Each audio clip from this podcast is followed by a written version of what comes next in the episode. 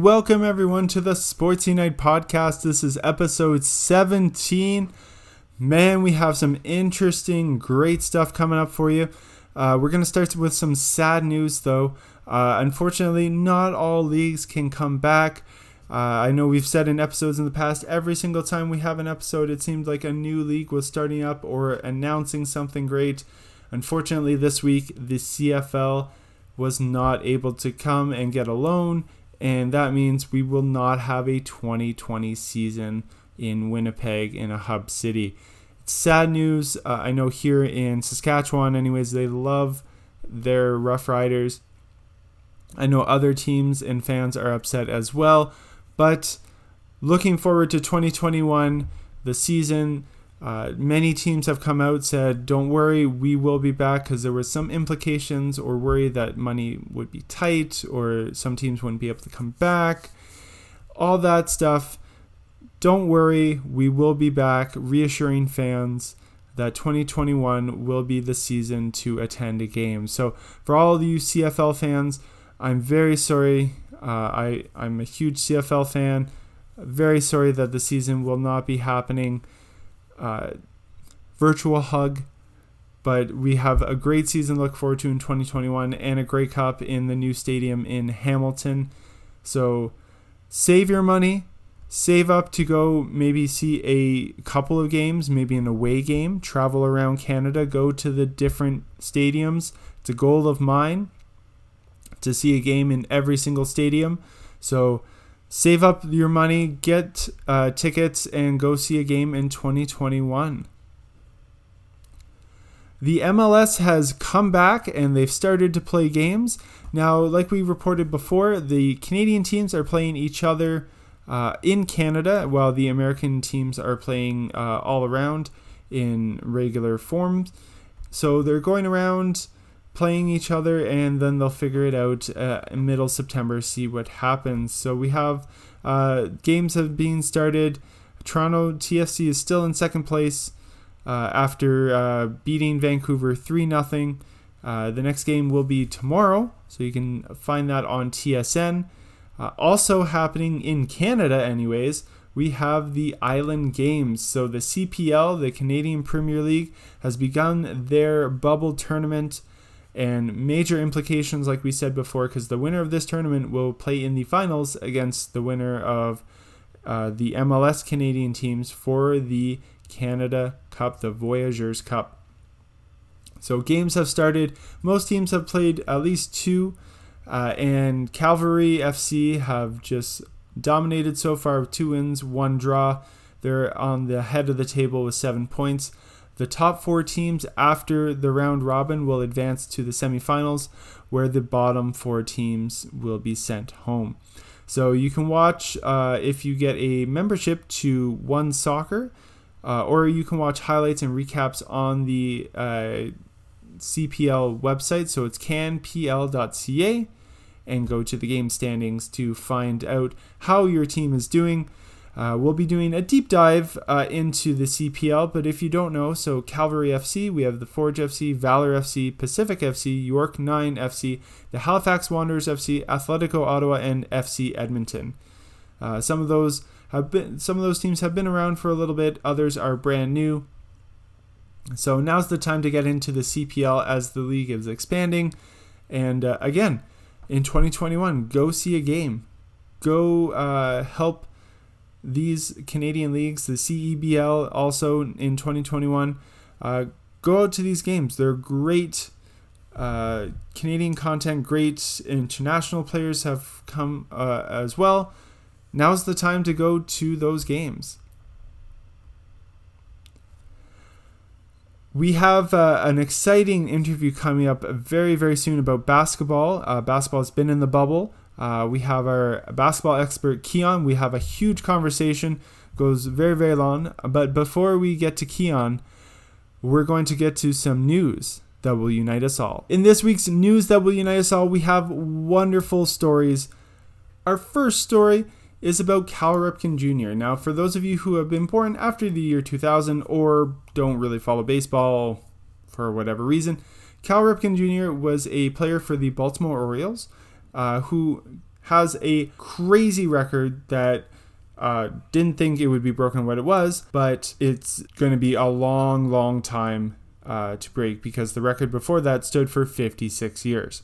So Cal Ripken Jr. is best known for having the consecutive games played, which means didn't have an injury, which is crazy, didn't miss a game, uh, sickness, crazy. His record is 2,632 consecutive games he played. Is an insane record. Before that, Lou Gehrig, for those of you who know Lou Gehrig as a sports figure, uh, his record was 2,130 consecutive games, and that record stood for 56 years. So Cal Ripken Jr., this record took him 16 years, 2,632.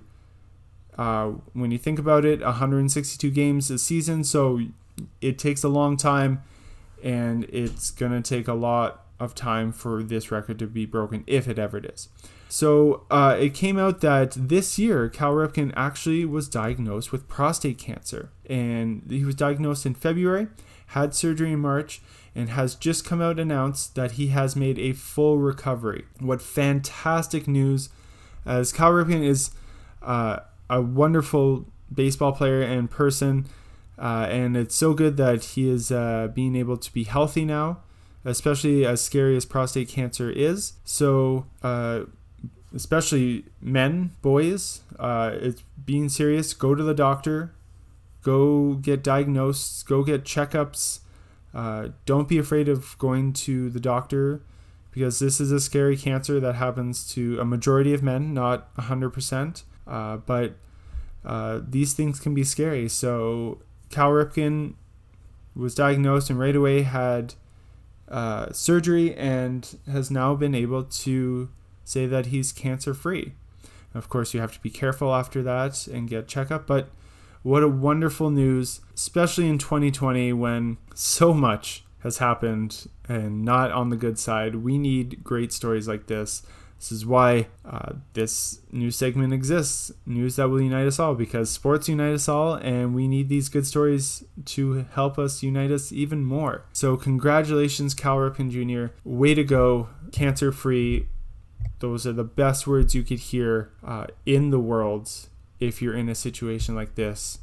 So, congratulations. Now, another story that has come out uh, that was featured uh, on uh, ESPN was on Twitter. A mother uh, posted on Twitter that uh, her son has a backpack and it has the name Jalen Hurts number two on it. Now, for those of you who don't know, Jalen Hurts is a football quarterback uh, and uh, well known. He played for uh, Alabama and is going into his pro career. And she says that uh, when everyone thinks that your kid's name is hashtag Jalen Hurts because he loves Jalen Hurts and had to have a backpack with his name on it, hashtag boy mom. Something I could see my mom saying when I was a little kid if social media was around. Uh, this got to Jalen Hurts himself, and he replied with, That's lit, Alexander. Uh, I had to get me a backpack with your name on it, too. Haha, hashtag twins. So in the photo, not only does it show the, the mother with her kid's backpack with Jalen Hurts, but Jalen Hurts got a backpack with Alexander's name on it, same backpack. I think that is how you make a fan for life. That is how you conduct yourself not only with social media, but as a, a, young adult going into a professional career. That is how you gain fans. That is how you handle being an adult. This is how you make people enjoy communicating with athletes. This is how you just conduct yourself. This is how you make things better. You make people comfortable. You use your fame, your social media presence, your everything for good. This is what this podcast stands for. If I ever get into that stance where someone wants to meet me or is impressed by me, uh, that's all I could ask for is being able to do good. And that is what Jalen Hurts is doing right now. He is doing good, making a fan for life, making himself someone to look up to, a positive role model. Again, in 2020, this is what we need. So, congratulations. You, sir, are the human being of the day. Uh, you get 10,000 imaginary points that I can give you. Uh, and I tip my cap to you uh, and you are what is making sports what people want. That is what people want to hear. The stories. This is what helps unite people in sport. Is stories like this, people in those sports who take fan interaction seriously and take whatever they can do to be a positive role model and show that it's okay to have a backpack with a person's name on it because that's how much you care about them and love them and are really big fans of them. And to have that person just show acknowledgement, thanking that person and be like, you know what? No, I am thankful for you because I'm gonna get my your name on my backpack because that's how much you mean to me. To have a kid know that, to have a mom who's going through this know that is just extra special and to be able to share it on social media just makes it that much easier to get a hold of and understand. So that was a long tangent to say that uh, Jalen Hurts, you are a very good human being and keep doing what you're doing.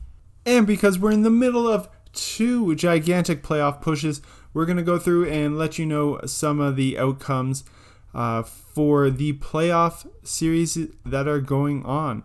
Uh, as we talked to Alvaro last week, uh, some playoff series have already ended and some have been able to continue on.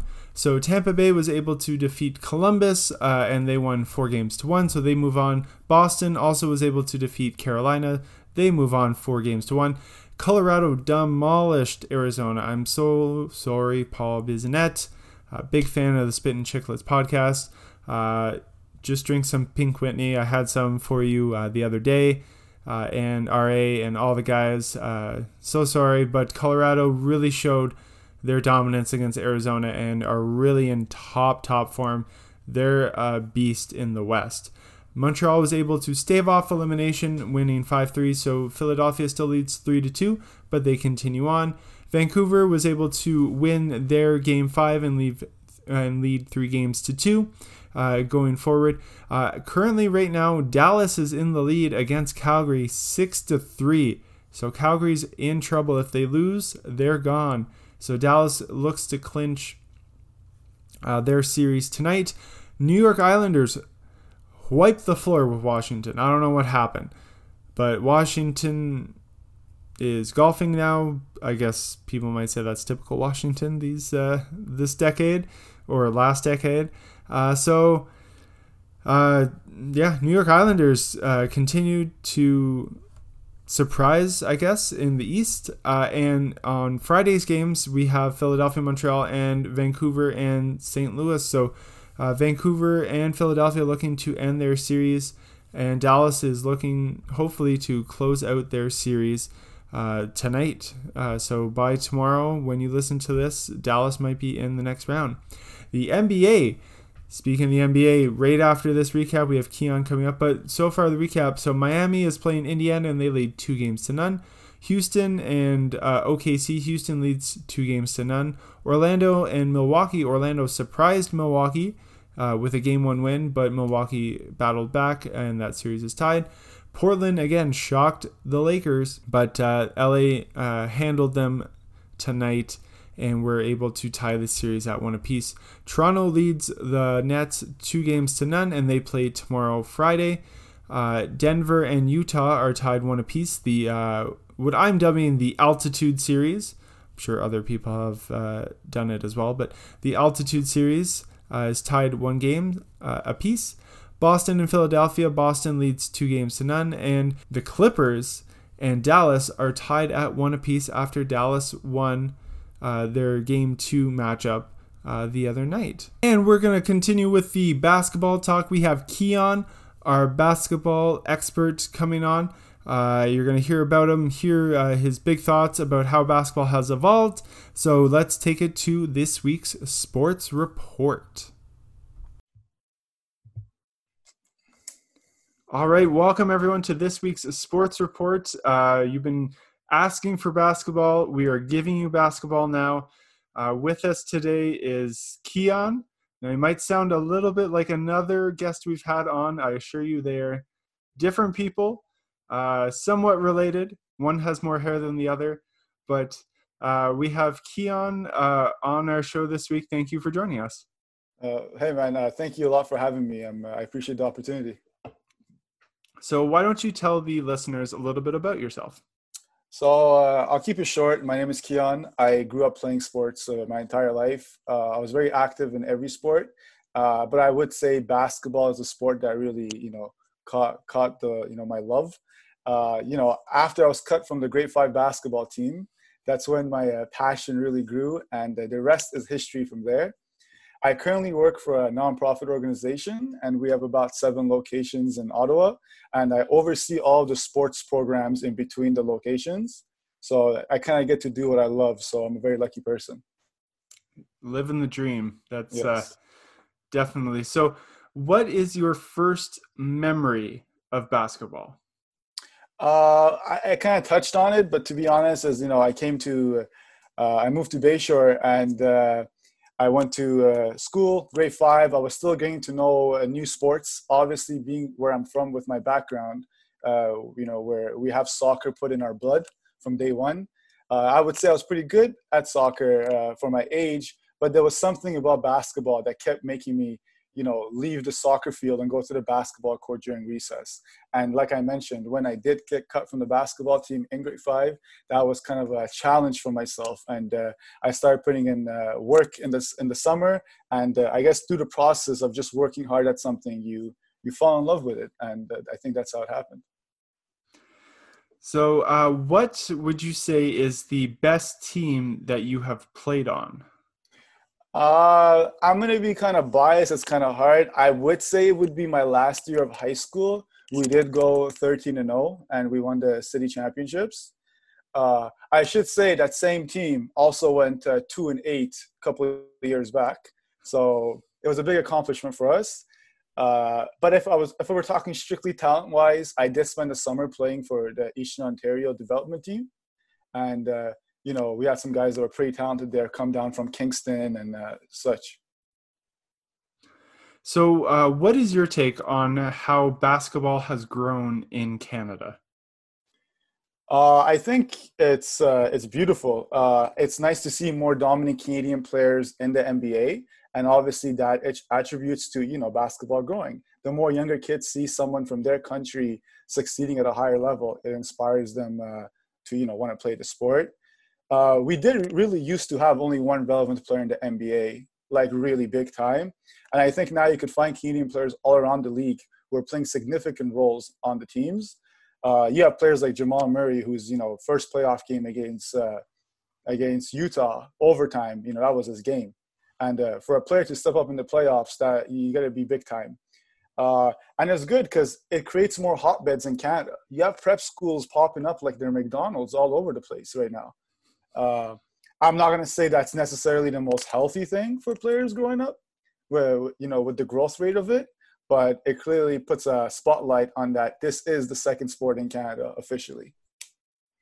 So, uh, do you think now is the time that Canada can kind of make its way from the tier two countries up into the tier one countries and play with the big boys? So, I want to say yes but I do think we're going to remain, you know, somewhat in between the tier one and tier two.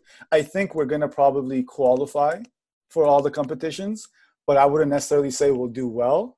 And uh, the two main reasons I have for that, one would be is that I think we struggle to get our big name players to participate.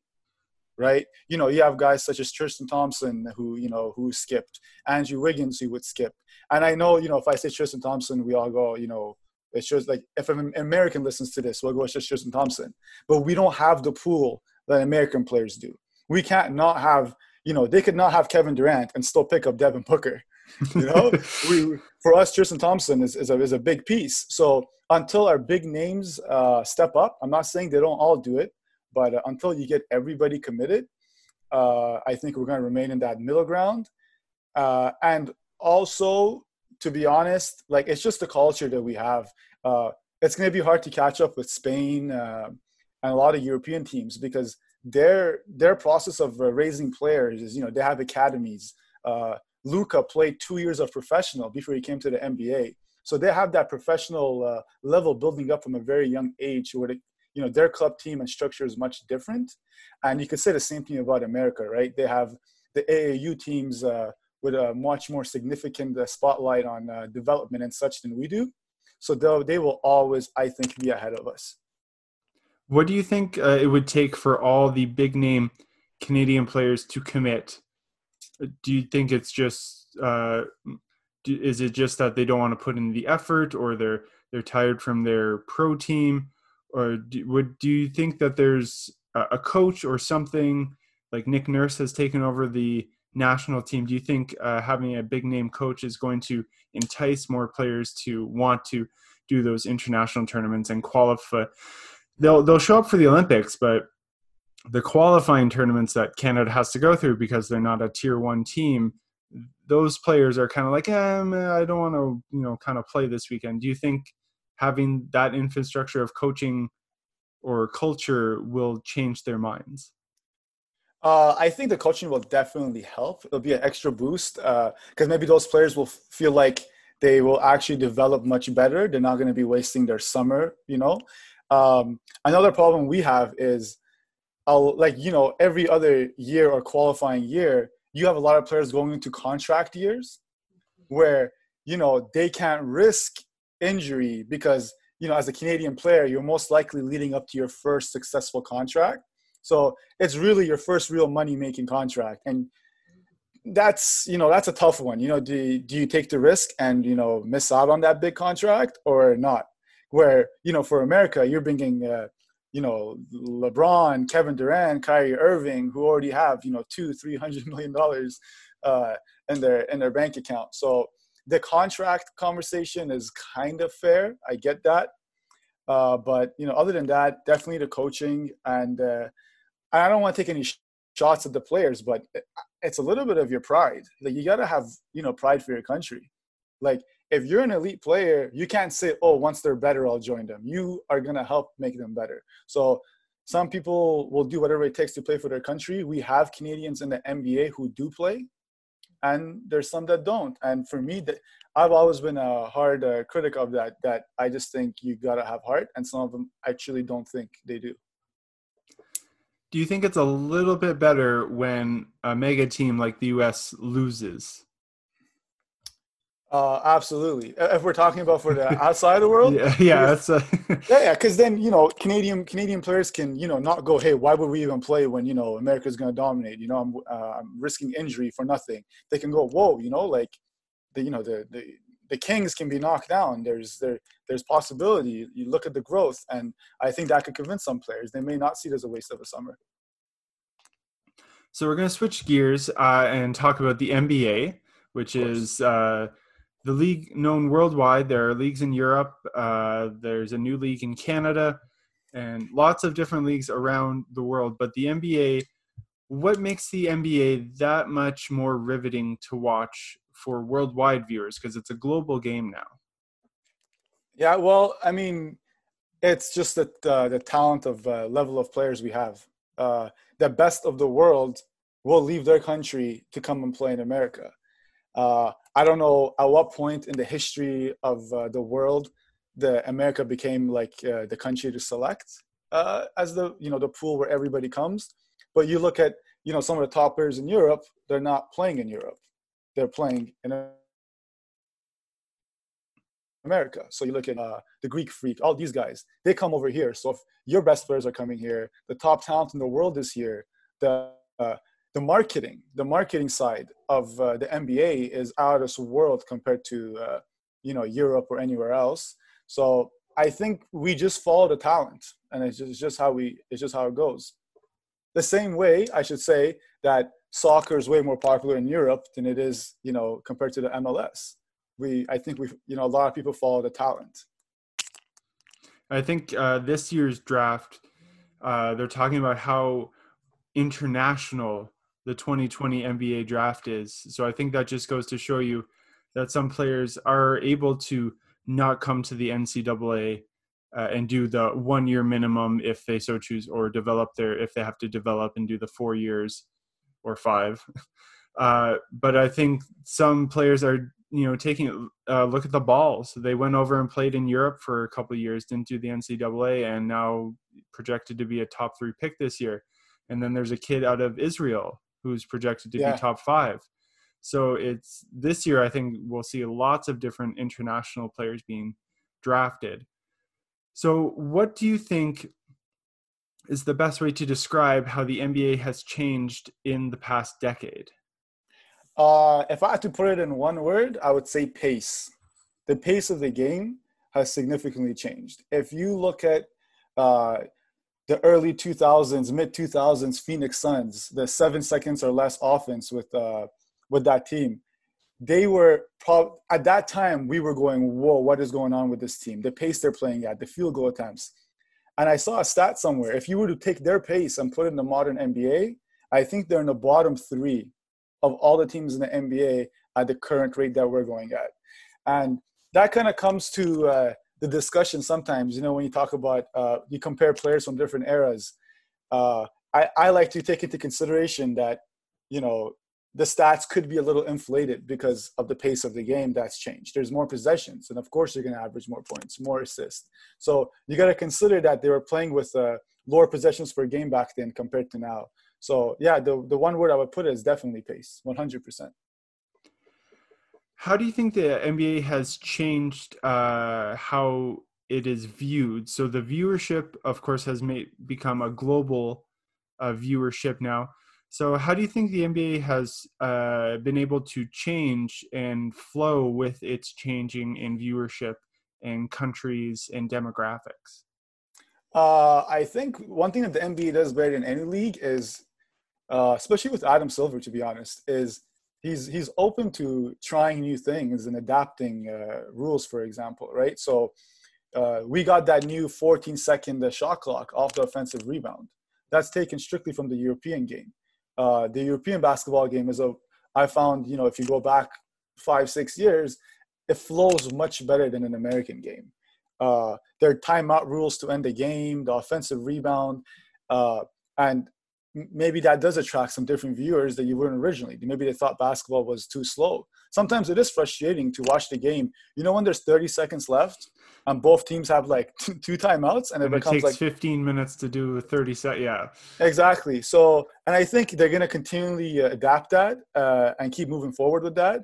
But I think that's the biggest thing with Adam Silver. He's constantly making the game faster, more viewer friendly to watch and uh, he is open to to changes. There's many ideas that he currently he currently has implemented in the NBA that I think came from uh, uh, a lot of fans and uh, not fans, but you know, like discussions online, for example. You could look at um, uh, what is it? He he currently uh, he's flirting with the idea of the coaches challenge. You know, he's been trying that out uh, the All Star format. Uh, we we both know the All Star game kind of died a few years ago mm-hmm. uh, when when the guys like Shaq and Vince Carter kind of left it, and we were just watching this. What is this? And then you know now he does the draft. He first year it wasn't televised. Now he televises it because of the complaint. You know everyone's like let us let us watch it. So you could see that he's listening to the demand and he's adjusting to it. Where I think a lot of other uh, commissioners don't adjust. So, so, one of the unique things we've seen from the bubble is that if a ninth place team was able to get within four games of the eighth place team, they would play a play-in series, kind of like a a wild card. What kind of baseball added, but it's not. It's more exciting than that. Do you think uh, that we see that change go forward into the coming seasons uh, for that added excitement uh, or do you think that's kind of just a bubble only experience? I think it's a bubble only experience, but I would like it to be added as a thing going forward. And I like the fact that the team that's in the ninth seed has to win two games, mm-hmm. just to you know kind of say, hey, there's a difference between eighth and ninth. Uh, but you know, like I, it, it would kind of encourage teams. I'm not saying it would fully fix the tanking problem, mm. but you know, like for example, you look at Phoenix they they could have just said, "Hey, come and let's go. let's go 0 and 8, and let's get a." You mean you the Washington Wizards model? there you go. so they could have came in and kind of said that, but they said, "Hey, if we just move up to the uh, to the ninth seed, we have hope." So you gave those ten, like when you're looking at the teams in the tenth, eleventh seed, you're giving them a reason to keep playing, even the eighth seed seems too far, rather than going, "Let's just, you know, let's just rest all the starters. Let's see how high we can get in the draft." I don't think you could always fix tanking, but it might help with one team you know and uh, I'm, by the way i'm really upset it wasn't a portland uh, phoenix uh, oh i was i was watching that last memphis game so bad and when they started to pull away i was finding myself yelling. I was like no! Yeah. every time they scored i was like no! Because well the portland game was crazy too the uh, portland game but memphis yeah. didn't deserve it at all and you it showed in that eight versus nine they they clearly weren't in it. They were done already well, they lost their, uh, you could say their most, their second best player in Jaren Jackson. So, you know, not only are they young, you you pretty much have a one weapon team. I what the sec, the second best player from the eye test on that team was looking like Dillon Brooks. Nothing against them, great Canadian player, but you know if you're going to go into playoffs, you know Dillon Brooks can't be your second best player. No. So why does the quote superstar model works so well with basketball, but has not translated to other sports? Uh, I think it's just the size of the sport. Uh, you know, you look at football, how many guys you might have a team and on the field. Uh, and also to add, football players are very like covered with helmets, so it doesn't give you that familiar face. Uh, soccer is a big sport as well. I think basketball is just the right amount of players on the court and the court is just small enough and your body is so exposed you can see everything from their tattoos from their shoes to their face. So that superstar connection really worked like i'm looking in the, in, the, in the sense of like uh like say I'm a, I'm a young kid and i constantly see lebron's face on my screen you know and he's obviously so popular they're going to be keep saying his name and i'm going to grow up knowing who lebron is rather than you, you look at a quarterback in NFL who's covered. I will never be able to recognize him outside of his helmet, probably. So it's one of those things where you could kind of, it's kind of implement into a kid's uh, a kid's uh, mind growing up. Like I work with uh, younger kids from ages six to eighteen, and once Curry, you know, like Curry was having that crazy MVP run, that's all you heard. Instagram, Curry, Curry, Curry, pictures of Curry. Uh, uh, when you're watching the game, Curry for three, Curry for three, and you could see his face, his shoes, his brand. I go to work. What do I see? Kids can't even shoot from the free throw line, but they're standing at half court going Curry, trying to throw the ball.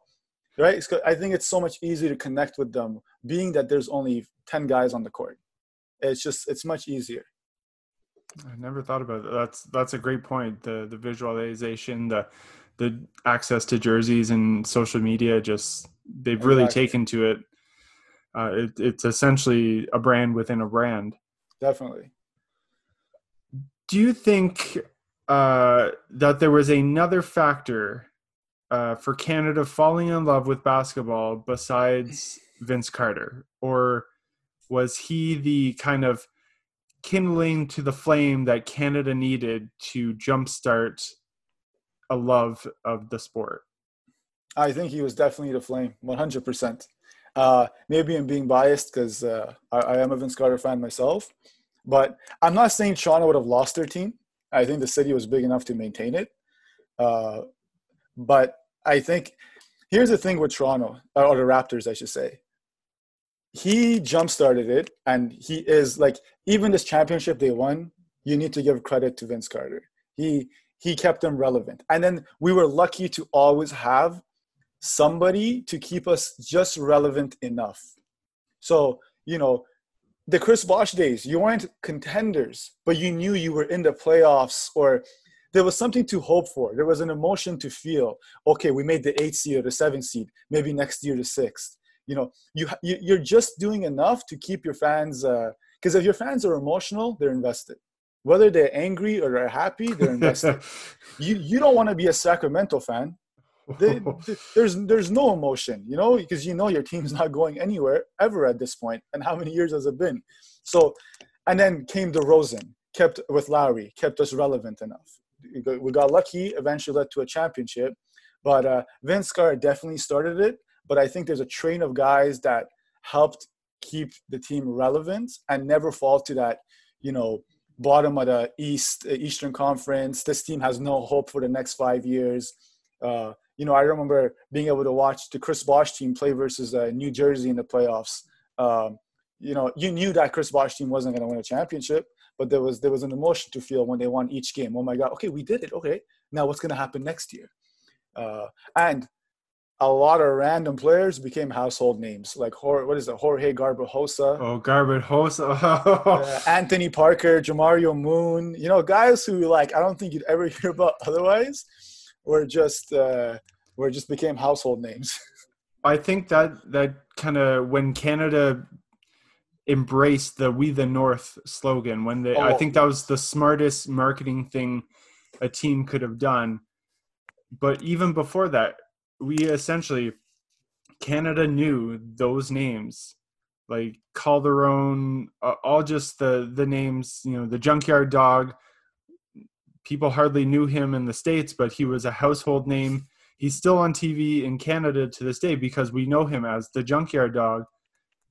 He was a kind of a role player, didn't really impact too much, but we embraced that. So I think those those players really kind of help build that we the north and what it's rolled into today with the fans and kind of canada embracing the team now i'll lead you with this what or how long until another team comes to canada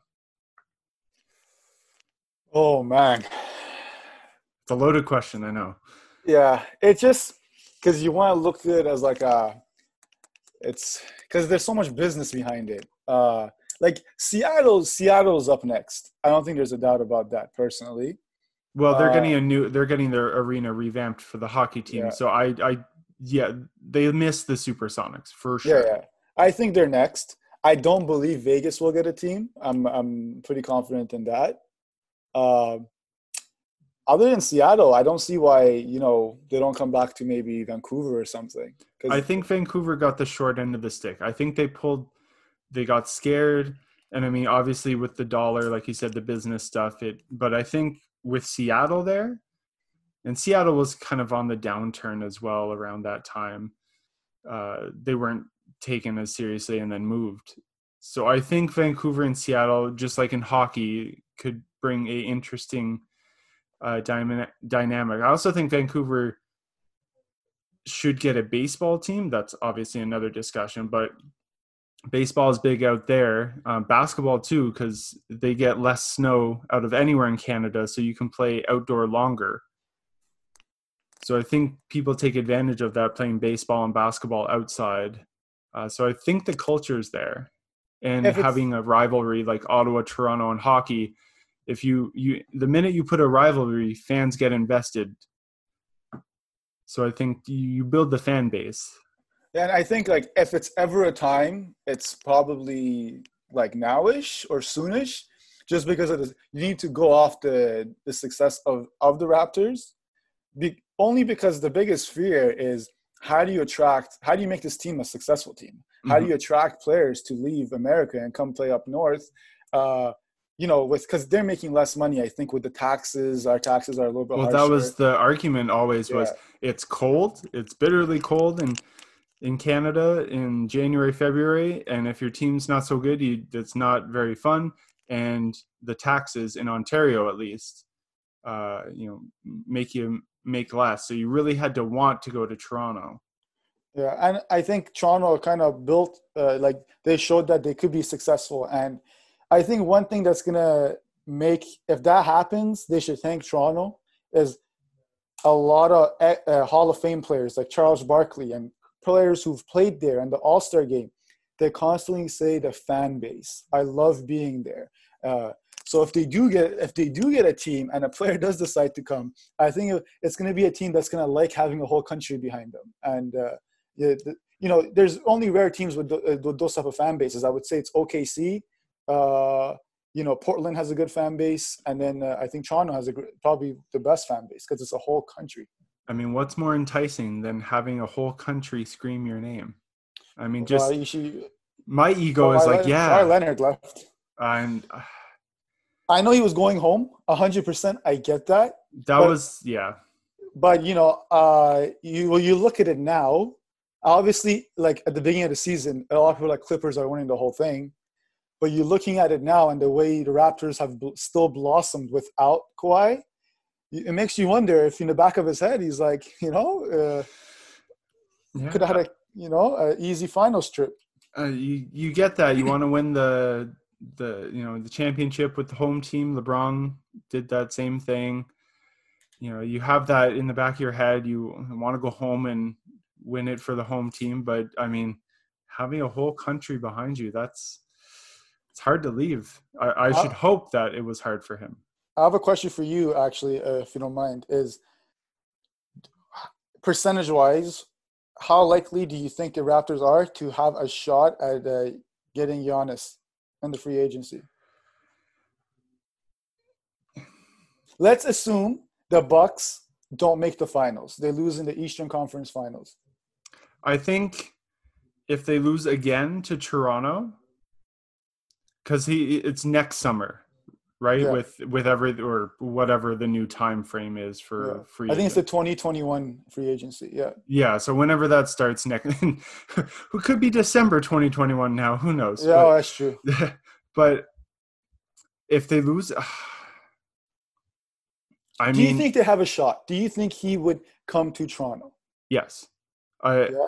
I because Milwaukee is a smaller community. Um and he, you know, every time he goes, I know the Greek community in Toronto always buys so many tickets and they always cheer for him. So he has that, I mean, obviously built in fan base from his country in a new country. Uh, maybe, you know, Canada's welcoming.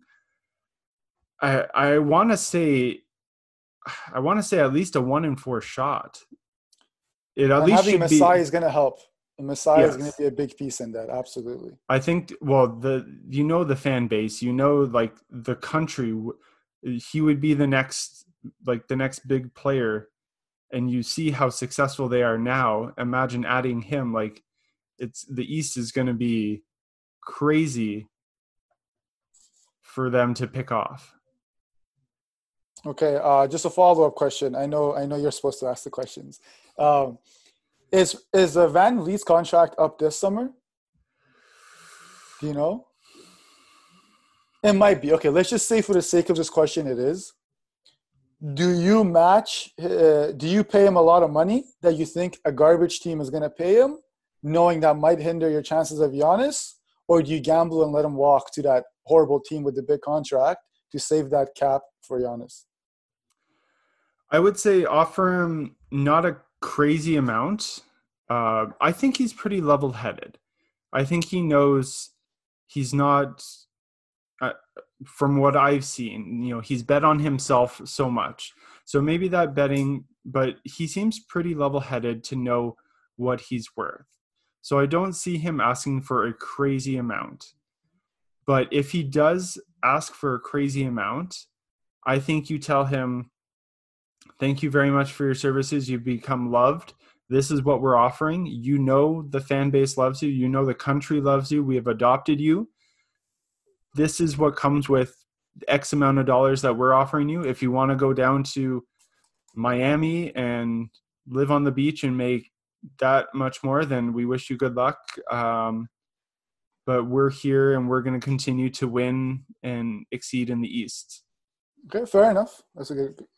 I- All right, I'll, back to you. You can. I I, th- I think that's kind of what you have to manage, especially with the 2021 free agency class. If you want to add a player that's available, you have to.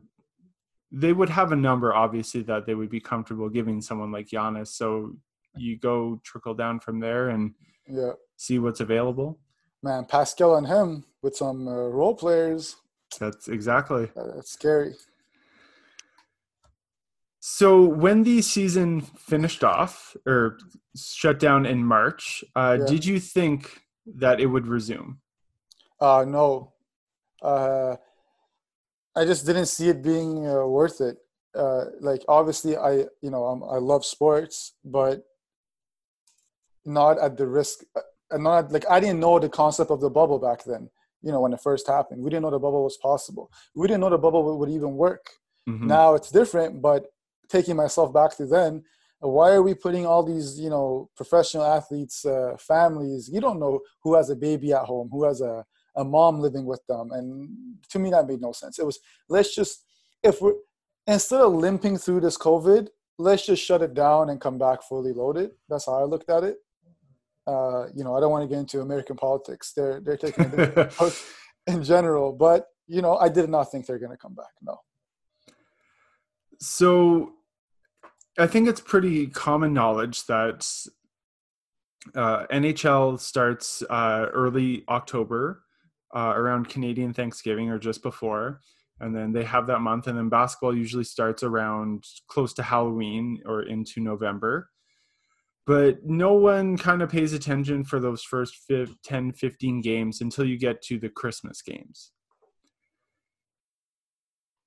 Do you think this break now and this the scrambling of moving on do you think this allows the nba to contemplate the shift to begin play around at least starting maybe american thanksgiving when people started to pay attention?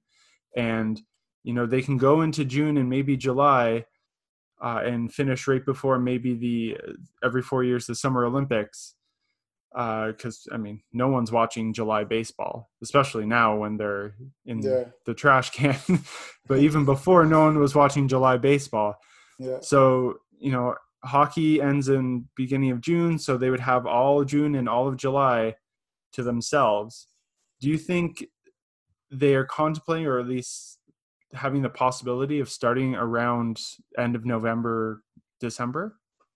Uh, I think so, to be honest. Yeah, and uh, it does. I, I also think it depends on uh, like even the current viewership right now. Uh, it's it's honestly it's all about money. At the end of the day, it's it's a business decision. Uh, I was gonna bring up the whole uh, Olympics and such, and if that doesn't get too tangled up with their schedule. But to your point of the games, people not focusing in for the first 15, 20 games, I think no matter when you start, that that that, that will happen because you know the con- even when you listen to these uh, guys on TV, you know the, a team starts uh, four and ten. You know all the Hall of Famers. Yeah, it's just the first 15 games of the season. Uh, don't worry, once it's the second half, you know they're going to step up. So I think it's a it's a it's a mental thing for the players of when to really. There's there's still going to be an All Star game, so they're going to say after the All Star break that Mhm. this team's going to churn it up a notch. So I think that concept will exist no matter what. Uh, but other than that, I you know the money is going to speak. If it, it makes if it makes sense, but financially and uh, for TV and ratings, they'll do it. Yeah, the only thing they'd have to compete with would be, uh, you know, college football is coming to the end with those the bowl games and national championships, which usually happen around Christmas and New Year's. That Christmas break from school, but uh, and then there's college basketball. Uh, college basketball usually starts a little bit after the NBA because they want their own. Hey, look at us, we're starting again. Uh, what is it about college basketball that makes it so riveting for fans to watch?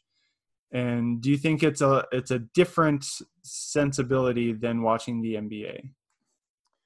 Yeah, I think it's the reason it's so crazy is like a lot of these people, you know, people who go to the games, uh, the fans, it's school spirit. A lot of us have school spirit, and we don't like we don't even have like uh, major teams. It's it's more the fact that I could see this superstar or this big time player killing it on the court, and then I could see him the next day in my class or walking around campus. So you have a different connection, you know. Like uh, I would be so much more excited to watch uh, an NBA player play if I knew I was seeing him every other day. Like you feel like you're a part of his or that team, a part of their their progress. You think when they do well, you're doing well, just because you're around them on campus. Uh, I think, and also there's no there's no secret that players in college basketball play so much harder. Like I say that in the most respectful way towards the NBA professionals, but the NBA, once you once you've reached it, it's it's a it's you know it's somewhat entertainment now. You're an entertainer. Where in college, you're you're trying to get to the NBA. You're trying to make those big bucks. Uh, you actually have like you play defense because you may not be able to outscore the other team. There's a different thing. Where in the NBA, Terrence Ross scored 54 at one point. You know, you know somebody in your team is gonna get buckets. You know that each defensive possession isn't as important because yeah, we could get those two points back. Um, and you know, there's something, there's something with you know a no-name school with no no big time player just being able to upset someone. There's nothing uh, I think crazier than that. No, and that's what makes I think the March Madness tournament adds that extra little bit to the college basketball is you know not many people who watch uh you know college basketball they'll they'll watch a, the occasional game. There's there's a select few fans uh, unless you go to that school or you're a booster you attend every game who watch every single game and then their you know conference tournaments and then leading into march madness but when it comes time to those conference championships and everyone's about to make their bracket for march madness that's when people yeah. are are like all right this uh, umass is playing uh, you know boston college uh, providence a school you've never you're like well cool yeah. they have a campus and they that school has three basketball teams how is that possible and they just it just makes and then you said the upsets. That's what people watch for. Absolutely. We love those stories. Um and i think that's the thing right? Like some of the like you said some of the schools we've never even heard of ever. You know when you look at professional sports you know everyone on the teams are professional. You've heard of every team in the sport you watch. So you're not going to caught off guard like, whoa, who are they? You're not going to get that little mystery, you know, who are these guys? Whoa, how are they pulling this off? And we all love rooting for the underdog out of nowhere. So unless it's your team getting upset. Yeah. and of course, the merge, there's the business sense too. If this unnamed school wins uh, yeah. a first round or a second round, makes it to, you know, the Sweet 16, survive a weekend and be talked about all week they might lose in the Sweet 16 or you know that next weekend, but you're going to have people be like, "Oh, I haven't heard that school," and they might enroll. And as we've seen with college football, with the discussion, should they play, shouldn't they play, player safety, it, you know, the discussion is now, oh, well, if some schools don't play, they're not going to be making X amount of dollars for the school. So now it's just basically a athletic program that just you know does education on the side because they make millions upon millions of dollars from their football and basketball program which yeah. pays for everything else. So it it's very much a business uh, into it. Flipping over to canada not so much a business. We're very much a student athlete. When we say student athlete we really mean student first. Uh, do you think college Canadian college basketball has grown in popularity. Yeah, it's definitely growing in popularity. Um, and you know, you could tell with the talent level is even is even higher. You know, you you have some players who choose to stay in Canada.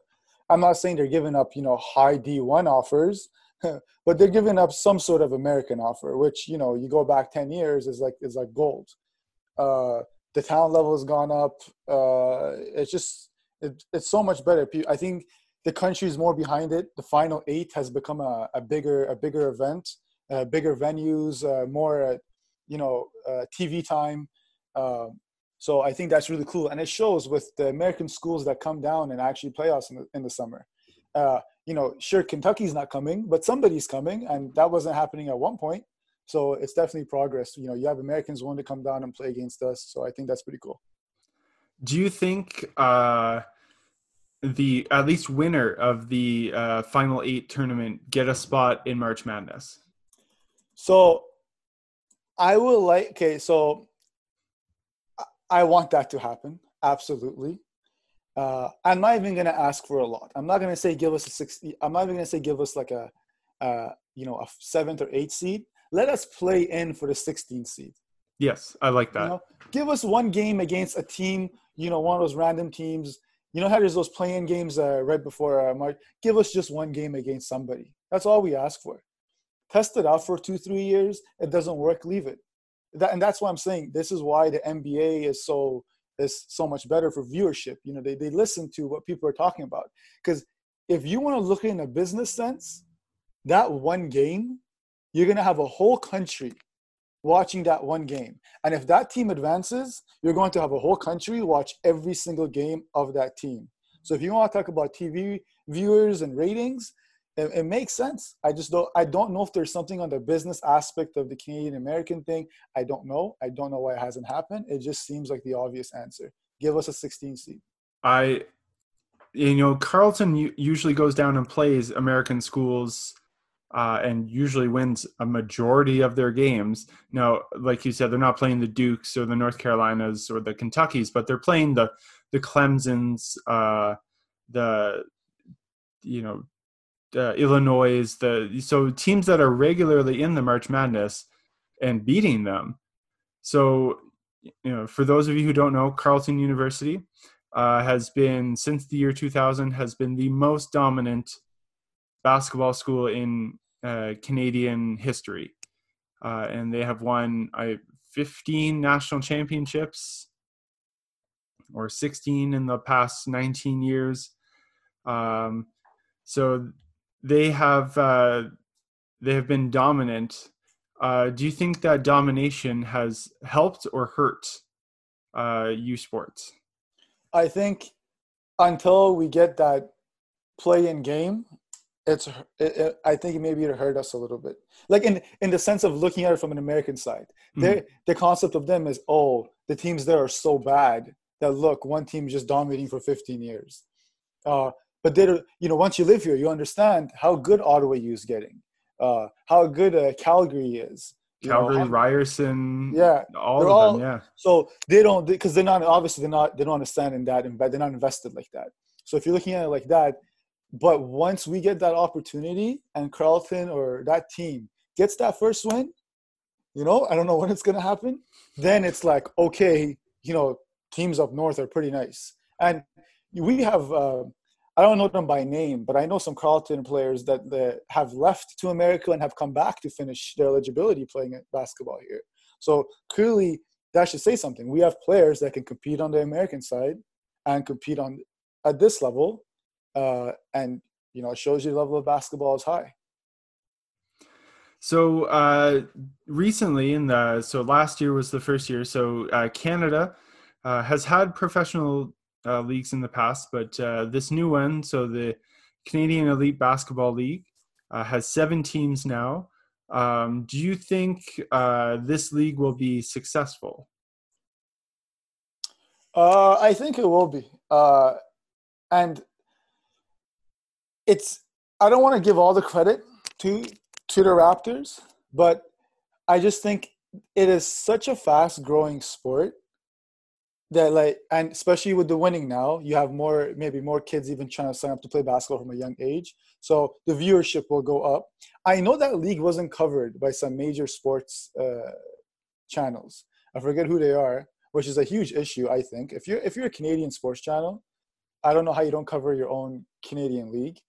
Uh, that makes no sense. But i think it will be successful. Some of the players we had are you know you had oliver play for ottawa and uh, he's someone that was playing up in the G League. Um, uh, you have a lot of players who've played G League or you know they're playing overseas. You have many professional athletes, so I think it will be successful. Well, and that's the thing; they've grown. So now they're they're at seven. So Ottawa added uh, a team this year, uh, and uh, we had a, there was a new champion at the they played a bubble tournament as well. So four of the teams are in Ontario. Uh, but then you have one here in Saskatchewan. Uh, you have uh, BC, Alberta as well.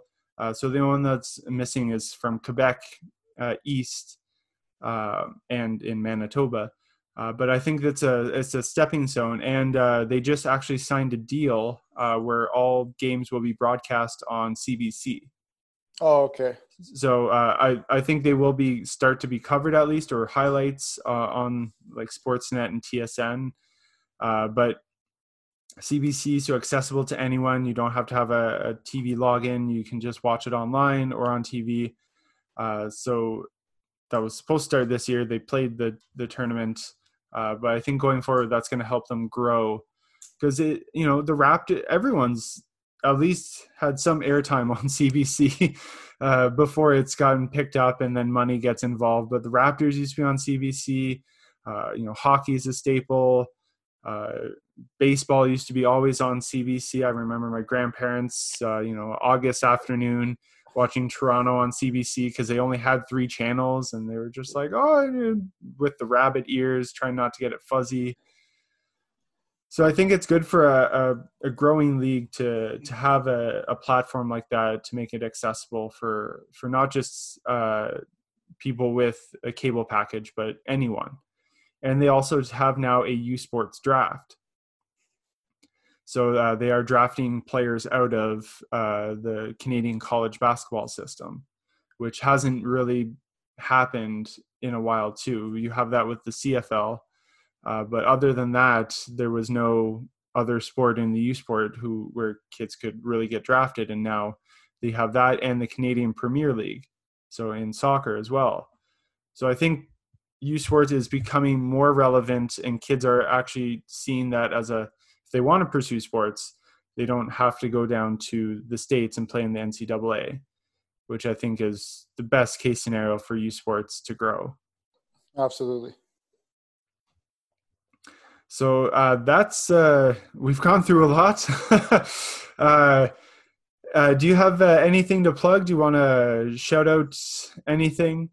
Uh, I just want to ask you a quick question before you go. did you watch the the draft lottery? I did. Uh, and oh uh, yes, the draft lottery. Yes, it happened today. based on the teams that you are, let me ask you quickly: who who are your top three picks for the Wolves, Warriors, and Hornets? I know. You know, I mean, Minnesota's in a interesting position right now. Because you have uh, D'Angelo, you have all these you have the talent that's there. Yeah.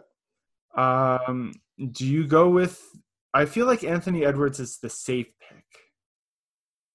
It's like the the, the pick that you expect.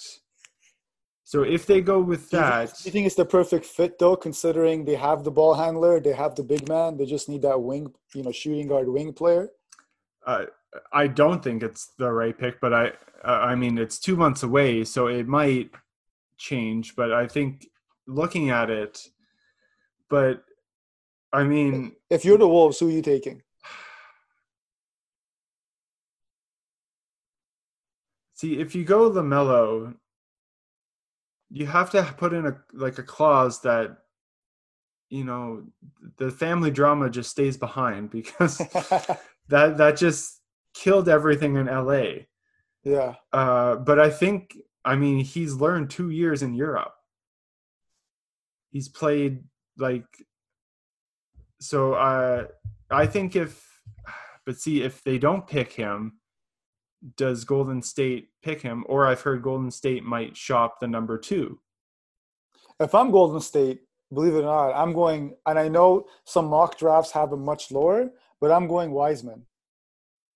Uh, Wiseman, yeah, he's because yeah, I mean, and why he, not? He got obviously he got suspended, so he didn't get to show his talents. But I think his potential as a seven foot big with his ability is uh, would put that team through the roof. One through five, that team would be would be talented at all positions.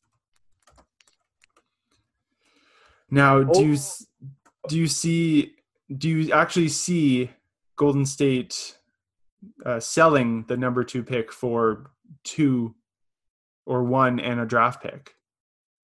Yeah, I, well, I mean, I because considering who they're bringing back next year, like injury free and everything,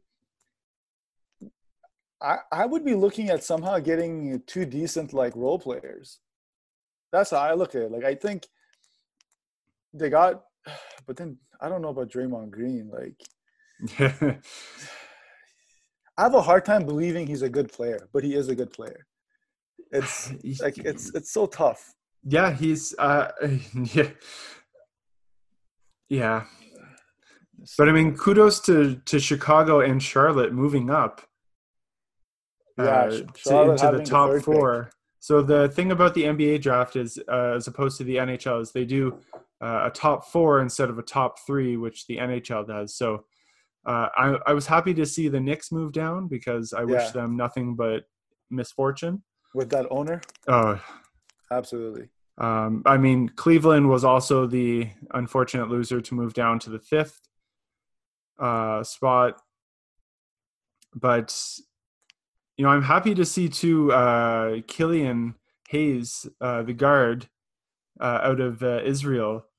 Uh, he could, I think, he's going to surprise a lot of people. Yeah, well, I mean, you got a six-five uh, point guard. Uh, you know, you can you can never go too wrong with that. And I think the European game too. The, there's a lot more finesse to it. Oh, absolutely. It's less showy, but there's a lot more skill and passing and plays and setting stuff up. So I think that that teaches something that the NCAA and NBA hasn't been able to teach yet. So I and LaMelo might really have benefited that from two years because I think he's kind of grown up more than he was living with his dad and the drama that came with being in that family for the couple of years. Uh, yeah, so he just I, needs to shut up. His dad just needs to just shut yes. up and just yeah, let let them do their thing at this point. He he was the worst part, worst thing to happen to those brothers, and there's still one it's, more to go. There's still one more to come. It's tough though, because like a lot of people go, oh, like he's just a father, you know, who's in his kids' lives, and there's there's an extent to it, you know, like when you come out with a shoe that is garbage and charge that much for a shoe and you can tell that the kids while their name is attached to it it's not really it's the father living through yeah. the three kids because he and if you hear listen to interviews i've listened to and it's it's it's just so funny like part of it is they're like goading him and they're like agreeing with him but because it's so ridiculous like yeah. him he him saying that he could have taken MJ in a one on one. Like when I heard that, I honestly that's the loudest I've laughed listening to a podcast. I was in the shower and I laughed so hard that it echoed everywhere. Yeah, I, I hated that they gave him the TV time, but it got ratings because everybody was wondering what crazy thing he's going to say next. Exactly. And, that's the. and to go on the shoes, uh, it's it's crazy. You, you're pretty much uh, exploiting your kids because even Lonzo came out and said he's like, I would have to change shoes at halftime. I think it was because they would keep ripping. Yeah, they were garbage. oh, what a time we've lived through! Some interesting characters. Oh, so many interesting characters. Uh, and I guess final, what were your thoughts on uh, the Last Dance? Um I think it was really it was really nice to see uh, from that lens, especially for someone like me, where you know I could watch all the MJ games I want, but I I was never old enough necessarily to experience the MJ era like live. Mm. Uh, I mean, I think it obviously had a negative light in certain aspects of Michael Jordan, and I think that's I think it was beautiful in that aspect because it was raw. Uh, the only thing that I think was a little unfair was uh, I think there was some people who didn't get to defend themselves, or that would maybe maybe have been, uh, you know, he spoke about or uh, he, you know, he he came out about. So I think that part was kind of iffy. But I love how raw it was. I love that he. It seemed like he was honest. Uh, he showed uh, he showed emotions. Uh, the behind the scenes was beautiful. Like uh, that was my a, favorite part. I, it's such a great thing. Yeah. It's so good to see. Behind the scenes is just what everyone dreams about knowing. Just you know being in that room or listening getting a conversation what it was like and just you know playing quarters with his security detail and stuff like that like you never i never knew about that and just you see how much he just wanted to be kind of soak up the normality because outside of those closed in areas it was just he had to be on all the time because he was michael jordan yeah, and it, and to me, I didn't notice Scottie Pippen uh, injury situation in that detail personally. To be honest, uh, I, I I mean, I was a little kid when this stuff was happening, so I wasn't, you know, into it as older fans. But I yeah. I had no idea, and the contract disputes and and how much money he was making overall was uh, that was ridiculous. Oh man. It's, yeah, it, it's very very insightful. Uh, so for those of you who haven't watched it, it's on Netflix. Go watch it. Spend ten hours of your life being consumed by 90s culture and what uh, the world was going through. They um, are they are working on a. I don't know if you know. Dwyane Wade had recently mentioned it on a podcast uh, with JJ Redick that uh, they're like I think they're almost like they're shooting uh, a documentary very similar for the 2008 uh, uh, Dream Team with you know quotations the, oh, okay. the Olympic team. So I'm really excited for that to come out and see you know some footage with that and you know it'd be and obviously it's a touchy subject, but I just love to say anything about Kobe. Like you know just yeah. You, you hear all these stories about his work ethic and the type of person he was and a teammate and the leader and that's something i'm super super excited about just to see some more Kobe? You know, based on seeing how much of a work ethic and how you know people called it just you know MJ's work ethic. Some people didn't get it. Some people thought it was too harsh, and but you know that's what it took to win. And I think really Kobe was the next one to really take that in and use it to win that many championships. So I I think Kobe. It's hard to say if he's. I he might even be better. In you know he could be the number two. It's it's it's all uh, it's all open for. It's one of those things. When I discuss uh, rankings with anybody, I I stop discussing if they think what they're saying is the only correct answer you mm. know i think it's very open and i don't it there's so much talent that however you list it i don't think you could go wrong you know no. as long as you're being reasonable and you're not you know you're not doing something crazy there but it's you can look at it so because we all prefer different play styles we all value different things uh you know uh, like some people would say they take Kobe to win a game, but LeBron to win uh, if they want to have a successful season. Like there's, you know, different things like that. So it all depends on what you value as a player, as a fan, uh, and all that. Yeah, it, I mean, and you can't, it, like you mentioned before, the different eras. So the Wilt Ch- Chamberlains, the Dr. J's, the, the you know the Larry Birds just before. So they're they're a different time. You you can make arguments for for anyone. Oh, absolutely. If if you know you have to take errors into consideration because if not, how is Wilt not the greatest player? But, exactly. He scored a yeah. hundred, like a hundred. Yeah, his averages his averages were crazy, but you have to consider the era, what was the, the level of competition, all that stuff that's going on, and then that's why same way you still can't compare MJ and LeBron that much because it is a different era. It is, uh, you know, you have you had so much more, uh, you know, seven foot players in the paint back then mm-hmm. compared to what you do now. It's so, and you can't tell me, oh, but Jordan is not a great three point shooter, but he didn't grow up in the era where three point shot, you know, was you know is the was the most common shot in the NBA. I'm sure he would have made a part of his game, knowing his worth ethic. He he was playing his style of basketball in that era, the same way you know Curry is playing his style of basketball in this era. Oh, definitely. He the the three point shot, I think, became even more relevant with Curry and seeing how valuable you just keep shooting it and how much it can, you know, the points total just keep going up. So I think people that it's kind of been the wave, you know, the three point wave. And then you start to hear people be like, oh, should we add a four point line? And you get those discussions. And it, teams, oh, we need the small guy, the shooter. Uh, and then now some teams are like, oh, well, let's put in a big man again and feed it down low. And you get the these waves and just coaches trying to manipulate uh, how the players are coming through in the systems and how, how to get one up on everyone else every year. Well, yeah, like it's easy to say. You could say Curry may not be. I mean, Curry is not a top five player of all time, but believe it or not, his influence to the game might be top five all time. Yes. He single-handedly changed the way basketball has been played because you knew if you faced their team, you can't trade two for two for threes. You will lose the game. And you look at the Orlando Magic when they went to the finals, they were probably shooting the most threes per game back then. And uh, now that team would probably rank last. And that is strictly because of the Curry and the Clay, you know, that concept, that team that created Splash Bros created. Houston tried to, you know, rebuild that mm. format.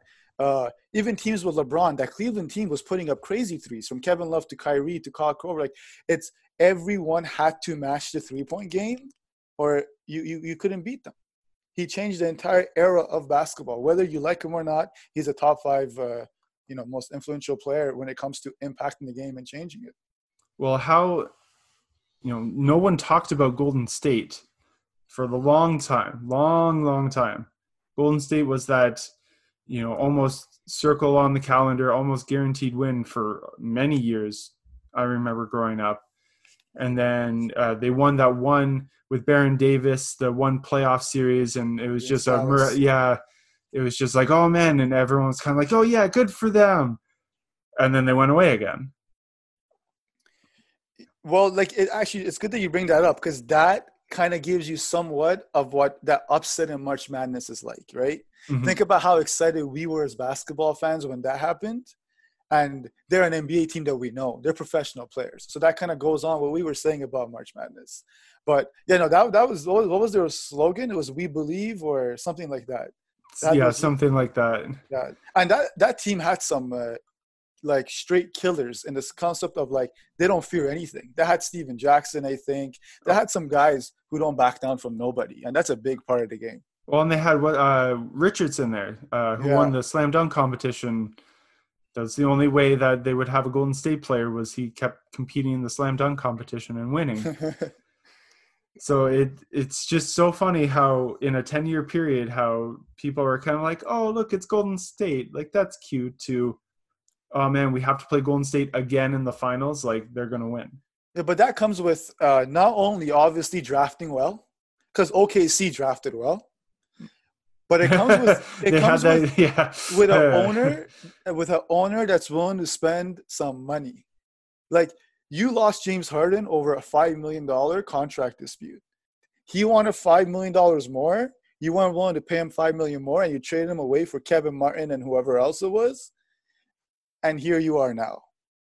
Like you need and you know bad owners it's crazy the influence they have on a team. You know like you got to spend money. Like i don't know man. That but golden state is a perfect example. They drafted well and they spent money. Okc is the perfect example of drafting even better. I think they drafted even better and that's given. But spent no money and then you know you have the guys like the Knicks. Well, I guess they try to spend money. No one just wants to go there. and they don't draft well. And they don't draft well. yeah. Well, thank you very much for coming on. Uh, we'll have to have you on again as we get closer in deeper into the uh, to the playoffs. Uh, let's actually do a a score check because I don't know what the score is. Who do you have? Who do you have uh, winning the whole thing? If you have to give me one person, one team. Wow, the the the Lakers won by 23, I think. Uh that I you know, me wanting I want Portland to win just again, it's the story. Um I mean, I think uh Dame Lillard is just a fantastic player. He's dictated that. Uh, Milwaukee also won, so that series is tied. Uh, yeah, Houston. Orlando always does that though. They always win that first game. Even last year against the Raptors. They always find a yeah. Uh, they're just in a, a they're stalling right. I don't know what they're doing. They're they're kind of like what I was talking about with the Raptors, where they're kind of relevant enough for the fans to have hope. But the only difference is the Raptors actually peaked eventually after a few years. they just haven't peaked at all. I, I mean, that's the thing. Sometimes you have to fail a little bit because having you know it's it's harder to draft those depending on the draft year those middle first round players. It, it's harder to draft in that middle when you you know when you need that little bit more influence something that you get in a first 10 pick usually. It's yeah. you have a like my last question i'll make it easier for you is give me a dark horse in the a dark horse in the east and a dark horse in the dark horse in the west so, ooh, what would be? I wouldn't say they're a dark horse, but like Miami is not a bad pick, even though they're not, you know, Celtics, Raptors, or uh, the Bucks. I think, yeah. I mean, they've been able to to handle Indiana. I mean, why not? They have like Andre Iguodala. They have players who have been successful. Yeah. Uh, yeah, in the West, I mean, my heart kind of goes to to Portland, but uh, I, I like Dallas too. I think Yeah. they have a good thing going with them. It's a shame that Portland and Dallas both got a Clippers Lakers uh, I know. early. But yeah, no, I, I, I honestly, I have some money on Portland with somebody else currently. Uh, I kind of, I, I'm kind of riding their uh, hot streak. So we'll see how that goes. Yeah. It, I mean, it, there was never I those series in particular. There wasn't going to be a sweep either Yeah. way. I thought. Uh, so I mean, you just sometimes you just have to wear the the higher team down and take advantage of their mistakes when they are tired and win four games. That's all you have to do. Well, Dallas, Dallas could, should kind of be up 2-0 if it wasn't for that ejection. Oh, that was garbage. Yeah, and that's one thing about the like the this like this current NBA. Uh, it's it's I don't understand this whole flagrant and uh, you know flagrant one, flagrant two ejection just because you know you make a play. There was a there was a game for the Raptors. I think they were playing Miami in the bubble. Someone swiped for the ball but missed the ball because the player moved it and ended up hitting the player's like eye, and that was a flagrant. He's making a play for the ball. The ball moved. It's like it, it's so it's, it ruins the game. I I can't stand that. It's yeah, it's. I, you I- can protect players to a point. Yeah, they're trying to protect and make it safe, but you have to understand a, a basketball move, or like you can be able to turn if the player makes a fist and goes to punch Yeah. the ball, that's not a basketball move, and then punches the Absolutely. player. But if yeah, you're swiping, obviously the player with the ball isn't going to be like, oh yes, please swipe at Yeah, the ball. yeah, absolutely. I'm going to protect it. Oh, you hit me because I'm trying to put my body in front of it. Yeah. Um, no, but I was, as as you were saying, uh, like I appreciate you having me, and uh, if you ever, you know, as the playoffs get deeper, I would I would love to be back and discuss some more actual playoff basketball as well, as Yes. things unravel, and uh, maybe we have an upset by then. So Maybe we're just getting in the thick of it. The eighth games were just an appetizer. Uh, so, Keon, thank you so much for uh, coming on the podcast, and uh, we'll uh, talk to you soon. my pleasure. Talk, speak to you soon, man. See you later. Thank you, Keon, so much for coming on the podcast. Always good to hear from you. Uh, super excellent insight, and we'll definitely have you back once the NBA playoffs get deeper and crazier. I'm sure there'll be some crazy upsets we need to discuss. But that's going to do it for this episode of the Sports Unite podcast. Calling all trivia heads out there, we are going to be doing a trivia contest, trivia competition. So the more of you that sign up, the funner it's going to be. Funner is a word, let me tell you. So let us know on our social media pages, Sports Unite Podcast on Facebook and Instagram, Sports Unite Pod One on Twitter. Share us on those social media platforms. Get your friends involved, get them signed up. It's going to be a heck of a competition. It's going to be so much fun. Uh, and the more of you that participate, the funner it is. See, there's no other word to use other than funner. Also, we're going to be having a contest. We're coming up on episode 25. So if you want to win a cool prize pack, I think it's pretty cool. Uh, please like us because you're going to need to be on the social media pages to find out what the contest is. Share us, get your friends involved. Let us know who you want to hear, what sports you want to hear from. We have some exciting leagues that we're going to be doing deep dives on, sports that for me I didn't know existed. So it's going to be interesting to learn and let you learn about it. We have an interesting comparative uh, between student athletes coming up. Then we're going to be doing our Olympic event. So, so much is coming up. And I guess I'll have my brother on. You can hear us uh, complain at each other, talk a little football. Uh, it'll be uh, like you're listening back home if you miss your family. So, uh, it'll be good. So, thank you so much for joining us this week. Have a good week. Enjoy all the playoff hockey, the playoff basketball, other sports, the CPL, the MLS. Get outside, play some PlayStation, Xbox, Switch. Uh, get out there, play with your friends safely, of course. We're still in social distancing, but we're in this together. And soon we will be able to unite all together in person, watch, participate, play, and enjoy sports the way we love to do it, and that is together. So stay safe, love each other, give each other virtual hugs, and never forget to sport on.